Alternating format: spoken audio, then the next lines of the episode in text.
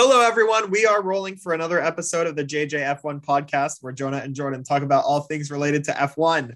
Today, we're going to talk about the 2021 Russian Grand Prix. Are we allowed saying Russian? Because I heard that like they, they're still removing the flags off everything. I don't know. We're going to call it the Russian Grand Prix uh, with Lewis Hamilton winning his 100th race in his career, followed by Max Verstappen coming from 20th place to second place, and Carlos Sainz finishing in third for Ferrari. So we're going to do this a little bit differently this time around.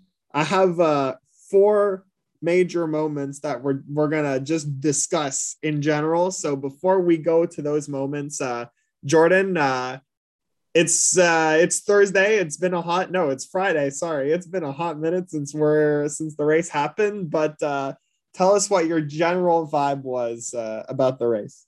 Yeah, so before watching the race, I watched qualifying on Saturday, and I wasn't able to watch the race live on Sunday just because I had commitments. Um, but with the people I was with at the commitment that I had, we're all talking about it like, oh, did you watch the race morning? And I didn't get a chance to watch the race. And I knew that something crazy happened. I just didn't know what.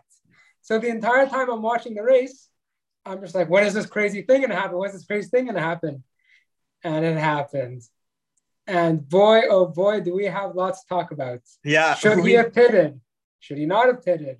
Would it have changed anything? Jonah, I'm excited to hear your take. All right, so I think we're gonna leave that to to last. So we're gonna we're gonna leave the rain and the whole rain episode to last. I think one thing that I have um, written down as just entertaining in general, I have Sochi is entertaining question mark because I don't I know that you kind of like this track. I don't like this track because we've had a history of just full Mercedes dominance, which has continued, including this year. And there hasn't been any overtakes, there hasn't been any drama. The only thing that's happened has been people going off at turn two and doing the escape route, and or people just tag being tagged on on on lap one. So we had a complete 180 from that, even when it was dry. We had lots of great overtakes. We had Lance Stroll in P4 for a very long time. I had no idea what happened with his race. Um, we had Norris leading for the majority of the race. So, so I, I want to, I want to say, what happened this year? Like, what, in, in your opinion? I mean, this could be related to Sochi. This could be related to all of the quote unquote boring tracks that we've had this season, like France, Spain. Now we're at Russia. Um, Monaco was semi interesting as well. Like, what happened this year? Tell me. Well, I think the answer is simple. We've been seeing teams that are not Mercedes become a lot better. And that's in, that, that has increased the, the competitiveness of Formula One overall. Not only has Red Bull become a dominant force, but McLaren too is climbing up the ranks. Ferrari too, they have their weekends where they're in. They have their weekends where they're out, but they have their weekends where they're really in. And because we are seeing a playing field at the top that is welcoming more teams as opposed to just having the lone Mercedes team up there, we're seeing a more competitive front end of the grid. And that's what's making these tracks, quote unquote, more entertaining because these cars are all at speed with each other now. And they're able to make these tracks more entertaining because they're able to catch up to each other. They're able to do one on one racing at more of these tracks now because they match each other in uh, in speed and in downforce and in all of the metrics that there are. Well, that's a really good analysis, and the, it's a shame that we're not getting this type of car next year, and we're not having just the development of this year's car because these cars are really, really fast, and I've heard people say that these are probably going to be the fastest cars ever made in Formula One history because the rest of as of next year, we're getting a completely new car make. We're getting the emphasis on downforce. We're getting the emphasis on close racing. But what do you think that next year is going to hold in store? Do you think we're going to get all these interesting Spain races, interesting France races, interesting Russian races? Like what what could potentially happen next year? Do you think we're going to get more of this or do you think we're going to get less of this? I'm actually excited to hear your take on it. But as for me, I really think it's too early to tell because we know what the car looks like from a general perspective. We don't know where the teams are going to put more of their research and development into. Are they going to put their research development more into downforce? Are they going to put their research development more into steering, straight line speed, the engine, X, Y, and Z?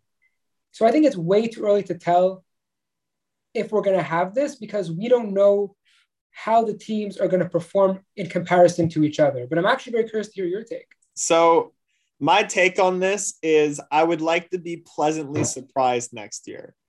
Um, my my issue is you could have teams that have spent so much money before the cost cap was put in place on next year and you could just have a complete dominance era it could be Mercedes, it could be Red Bull, it could be McLaren, it could be Ferrari. I mean, I think, in my opinion, those are the four teams going into next year that have a legitimate shot at the title from basically nothing because they're the teams that have the most money. Um, I, I I think that this is very good racing and I don't think that it's going to continue at the level that it is next year because we could have, I think that the money gap is going to be more present next year, um, even with the cost cap in place, because of all the money that the more the the teams that have more money have spent on the new development of the car before the cost cap was put in place. Right. And look, your your take makes a lot of sense. Um, but I'm glad that we're going to have more of an even playing field. Um, well, that's what we're supposed to be expecting. We're supposed to get tighter racing, more following. I mean, it'll be a great spectacle, but I just hope that the spectacle is going to last. Yes, 100%. We also um, get, we're, we're starting to get a bit sidetracked now from the Russian Grand Prix. Yeah, we'll talk. We'll talk more so about that. We ha- we clearly have lots to talk about on future podcast episodes. Yeah, but um, we're talking about entertaining tracks. I mean, let's. I mean, I, who who saw this coming? I didn't see an interesting Sochi race coming. I'm. I don't know. I don't know if we talked about this, uh, Jordan, but last year's Russian Grand Prix was the one race where I actually fell asleep mid race because it was that boring. Not Abu Dhabi? No, I did not fall asleep during Abu Dhabi. Um, but I fell asleep during Sochi and I did not fall asleep this year, even though it was eight o'clock in the morning and I was in New York City. I was still uh, still up and awake and ready to watch the race. And speaking of which, we had some fantastic overtakes. I mean, one overtake that I think the both of us want to talk about is Carlos Sainz taking the lead in lap one. So, Jordan, you are, I think you like Carlos Sainz more than I do. So, I'm going to let you. I'm gonna let you hype this up for a little bit. So what I'll say that what I'll say is that I'm a I'm a fan of Carlos Sainz and I really want him to stay in the lead the entire race. But we had a very good um, development of what happened afterwards. That lap one was very interesting. And it was very interesting because George Russell was in P3 for the first time in an actual race. Yeah, he was in P2 in Spa, but he didn't really race then. Um, still got still got the trophy though. Still got the trophy. yeah. Um, but so I really want to see how the Williams performed at the front of the field. And you know, unfortunately, my uh, my beliefs were confirmed. That, you know, the Williams didn't really have much of a push to get the the top two places, um, and and it fell back. I think he ended up in the points, but the very I think yeah, he ended up in P10. Right. So I think that it just confirms that George Russell is qualifying champion, but that Williams can only do so much, especially in a race setting. So for me, that was the most intriguing part of, of lap one. But Carlos Sainz going in the lead was great. He got the slipstream, did it very well. Really, really, really impressive craftsmanship from him. But I want to know what you have to say. I was crossing my fingers that Sainz and Lando didn't collide because that would have just been heartbreaking for everyone. Let's be real. Come on.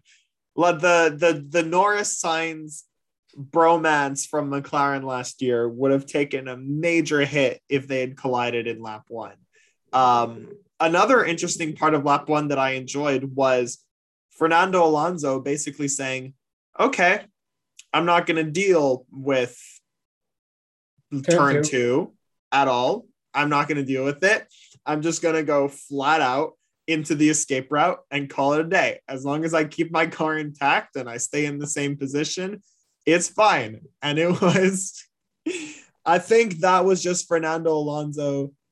It's a mix of him being a veteran on track and saying, hey, there's this loophole that I could exploit. And the other side is, you know what? I want to keep my car in one piece. So I'm just going to take the escape route on that. Um, uh, also, I mean, I mentioned it before Lance Stroll in P4. Um, I was so ready for Lance to be on the podium this this uh this race after him being in P4 I said oh imagine I don't know Russell was in P3 for a few laps. The Williams is not going to hold off. Lance is definitely going to move up to P3 and he's going to get a podium. But he didn't and it hurt. So I mean it hurt a lot uh, I don't think he finished in the points. Uh I think he finished in P8 He might have. Oh, yeah, maybe. I don't remember. I'm gonna I'm gonna do some uh, quick research while we're recording. Uh, no, that's not true. Lance finished P11. yeah, okay, I was right. He finished outside the points. Oh man, but I don't know what's going on. What's going on with Aston Martin this year? That um, is a whole episode in itself. I mean, Aston Martin recently opened up their new factory, or no, they they, they broke, broke ground, ground, on their new factory. Sorry about that. Um, I think that it's going to be. I mean, you could see that the ownership isn't messing around. Um, they partnered with James Bond last weekend, which was cool as hell. Um, yeah. Lawrence Stroll has been on record multiple times saying, "Listen, money's not going to be an object. I'm going to spend uh, whatever this is."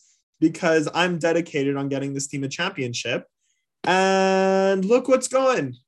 Winning, getting into the points is apparently a good thing. So uh coming from from a four for a last year world champion. Well, also coming from last year where the team was the team had the third best car. Yeah. I mean, the team didn't finish third because of their 15 point penalty, but yeah, whatever. But uh anyways, that's that's another yes we're gonna what, have a, a whole what is going on, write um, that down for ideas jonah. I'm, I'm writing it down for ideas. Um now before we have we have two major moments left. Um one of them being max verstappen's climb from p20 to p2 and Jordan, I want to see how you feel about this because I walked into this race knowing, okay, Max is going to take an engine penalty. He's not even bothering to do qualifying. I think that Lewis is going to take a 10 to 15 point lead in the championship. He's going to end up on the podium somehow, and this could potentially be it. But no, but no, Max ended up making it back. So, so what do you take uh, from Max's drive? Well, like you you referenced with the James Bond movie, No Time to Die. I think that's what Max Verstappen was thinking in his head the entire time. Uh, the entire time he was in his car because he didn't want to go out like this. He didn't yeah. want an engine penalty to take him out. He's that's Max Verstappen we're talking about. This guy didn't have half a car; he had his entire car. So obviously, he's going to zoom through the grid, which he did, and it was so impressive. Look, I may not like his arrogance, you know, especially after Monza. I may not be a fan of, of Max Verstappen in terms of the fact that he's kind of like the young supervillain of Formula One. But you got to hand it to him. He can drive a race car. And not only can he drive a race car, but the team trusts him. Yeah. And at the end of the day, the team is him. And you know what? He's exploiting that very well. I don't see Sergio Perez going from 20th to first or 20th to second in a Red Bull. Might have been in Racing Point, but I don't think in Red Bull he'll be able, he'd be able to do the same thing. Yeah, I I agree. I mean, we're gonna we're we're gonna talk about extensions and uh, swaps and everything after recording this episode. So uh, stay tuned in a few days from when we put that that out. But um, I I think it shows that I Max was just on another level. um, I mean, sure, I will say the rain helped them a lot. Um, because you had Norris sliding, you had uh I don't know, it just looked like a bowling alley for a while. Uh Norris slipped, Perez slipped. Um there were a lot of very timely moments that helped Max get to P2. Um, but even then, I think that it was really the drive of a champion. And I looked at the the data a few days ago, and from what I remember, Max has led 360 something laps this season, and Lewis has had has led 150, and Lewis is currently in the lead of the drivers' championship. So we could see that Max is the more currently the more dominant driver uh, this season. It's just that there have been fortunes that have gone Hamilton's way, like for example, the engine penalty that just happened with Max. Uh, we had the crash in Silverstone. We had the crash in Monza. Um, it's situations like that that could really play a big factor in the championship. And I think that Max knew that he needed to do really well today. Otherwise, his championship is, I wouldn't say entirely over, but it would be It'll a little be bit more difficult to come back even if you do even if you get first and hamilton gets second for seven races it won't work. So um that is how i feel about that comeback. Is there anything else that you wanted to add to that before we go to I the rain i think you hit the nail right on the head um uh, but talk about the rain let's talk about the rain yeah so we saw a I want to say from lap 47 onwards, we saw a very hectic couple of laps where the radar was saying the rain is going to fall. the beginning, the track didn't seem so slippery. So the teams had to make a crucial decision pit sprinters or not pit sprinters. Mm-hmm. And there was Lando in front, and it's his first time leading a race. It's his first time, really, three or four laps away from the victory. Jonah, what do you think of Lando Norris's call to not go into the pit lane and Lewis taking advantage of that? From what I understood, I think it was the team's call to stay out.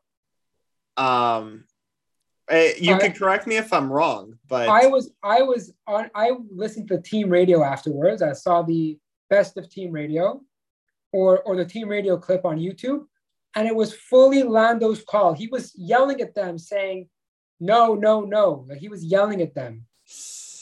Oh, Lewis man. was more listening to his team. So, if if I may, I might just say my my thoughts on this. Yeah, you could go for it.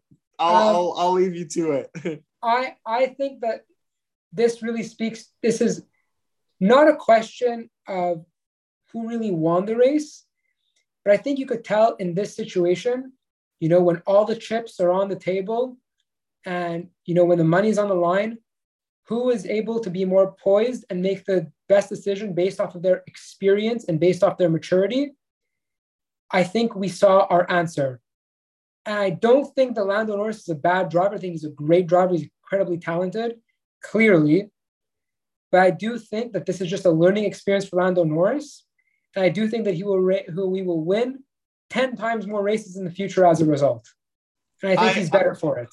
I, I I will say I think that you really hit that on the nail. I think that I mean Lewis Hamilton has been in Formula One since we were six and seven years old. So it's been a hot minute since uh, Lewis Hamilton has been in Formula One, and throughout throughout his time in Formula One, he's driven some crazy wet races, and I mean, especially this year, we saw the difference between a between times where he will listen to his team or he will not listen to his team or where he can make a bad decision related to weather. Um, one of those uh, one of those examples being hungary this year where it was lights out for lewis hamilton only um, which was a mix of i guess team and driver but i think that this will be a major hit for lando norris. And i think that it's going to change the way that he's going to view the rest of the season. I think he's going to be a man on a mission. If I don't see him get like two podiums in seven races or something like that, something must have gone really, really wrong because that McLaren was about to beat everyone on pace. And in a tra- in a track that since coming to the grid in 2000 and was it 14 no 2016 sorry that it started out um, has been fully dominated by mercedes. We thought we could finally have a different constructor winning in um, sochi but you know what? Uh, it's just something that is going to help lando norris down the road. And i think that it's a real learning experience for him. And sometimes uh, it just happens like that. It, it, happens. Life life has life happens for certain reasons and anything is possible. So for all you know we could get to turkey in a week from now and lando norris could completely go in x games mode and win the race like decidedly because of what happened this weekend. A hundred percent. I couldn't agree with you more. And i think that the, that the pole position just fuels him he's really a young, driven kid. And I'm pretty sure he's like a few months older than you and a few months which is so crazy to think. Or no either that or a few months younger than you and a few months older than i am. I don't know what, what have i done with my life? Yeah we, we have uh nhl players that are are playing at the same uh playing in the nhl and making millions of dollars that are the same age as us we have uh, drivers who have gotten pole positions in Formula One, and we're here talking about both of them. So yeah. um, but yeah, so overall, we were treated to an exciting Sochi race, and next week, in a week's time, we're gonna have the free practice sessions for Istanbul Park, and I know that you love Istanbul Park. So Jonah, I want to get a prediction out of you. What do you think I'm gonna say, Jordan? Jordan. I Jordan. think you're gonna say a Lance Stroll podium. That is exactly what I'm gonna say. I I am see. I know you very well. I you know what? I don't think there's any logic behind my call here, but I'm gonna say it anyways. Lance Stroll podium. I don't know how it's gonna happen. Lance in Istanbul is is apparently his bread and butter, even though Formula One hadn't raced there in nine years before he showed up. He's going to get on the podium. I feel it. I feel like it's going to be the pride of Canada for that weekend, unless there's a tennis match and and uh, Leylah Fernandez or De- Denis Shapovalov or Bianca Andreescu do well again, or the Habs win or something like that. Anyways, that'll be the pride of, of Canadian sports for the weekend. Lance Stroll on the podium. All right. I have a very, very different prediction. Tell me. I'm saying, and this is not a podium, this is not a race prediction, it's a quality prediction. I'm saying George Russell, P1 in quali. What? Yeah, I'm saying George Russell, pole position. It's a very bold prediction, but I'm making it. He's been doing so well. He's Why? Mr. Saturday for a reason. And yeah, anything but, can happen in Turkey. But why? because if, I think that he has a very good pace and quality this year. You know that gonna before before like four weeks ago, Williams hadn't scored points in two and a half years, right? And now I'm saying P1. Okay, well, I want to hear more about this because I have a lot of questions. Yeah. And I'll make a bold prediction for the race. Tell All me. right. I'm saying Valtteri Bottas wins in Istanbul.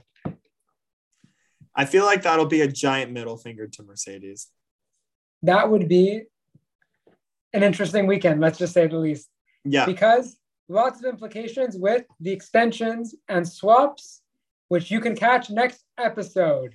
yeah, we're gonna record that soon. So uh, if you want to listen to that, listen to Turkey's podcast, listen to the rest of the podcast episodes.